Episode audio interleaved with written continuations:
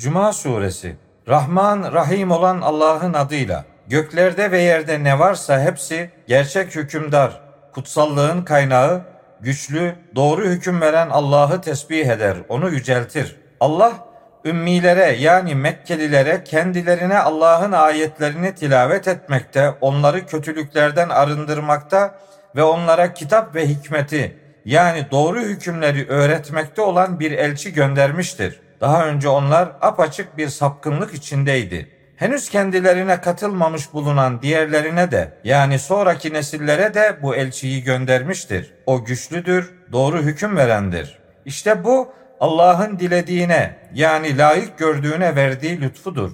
Allah büyük lütuf sahibidir.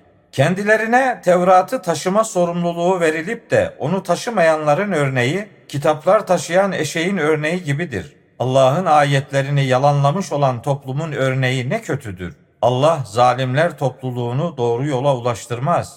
De ki ey Yahudi olanlar diğer insanlar değil de yalnızca kendinizin Allah'ın dostları olduğunuzu sanıyorsanız ve bu konuda doğruysanız ölümü isteyin bakalım. Onlar kendi elleriyle önceden yaptıkları işler yani günahları sebebiyle ölümü istemezler. Allah zalimleri iyi bilendir. De ki sizin kendisinden kaçtığınız ölüm şüphesiz ki sizi yakalayacaktır. Sonra da görünmeyeni de görüneni de bilen Allah'a döndürüleceksiniz ve yaptıklarınızı size bildirecektir. Ey iman edenler! Cuma günü salat yani namaz ibadeti için çağrıldığınız zaman hemen Allah'ı anmaya koşun ve alışverişi bırakın. Bilirseniz bu sizin için hayırlı olandır. Salat yani namaz bitirilince yeryüzüne dağılın ve Allah'ın lütfundan isteyin. Allah'ı çok hatırlayın. Umulur ki kurtulursunuz.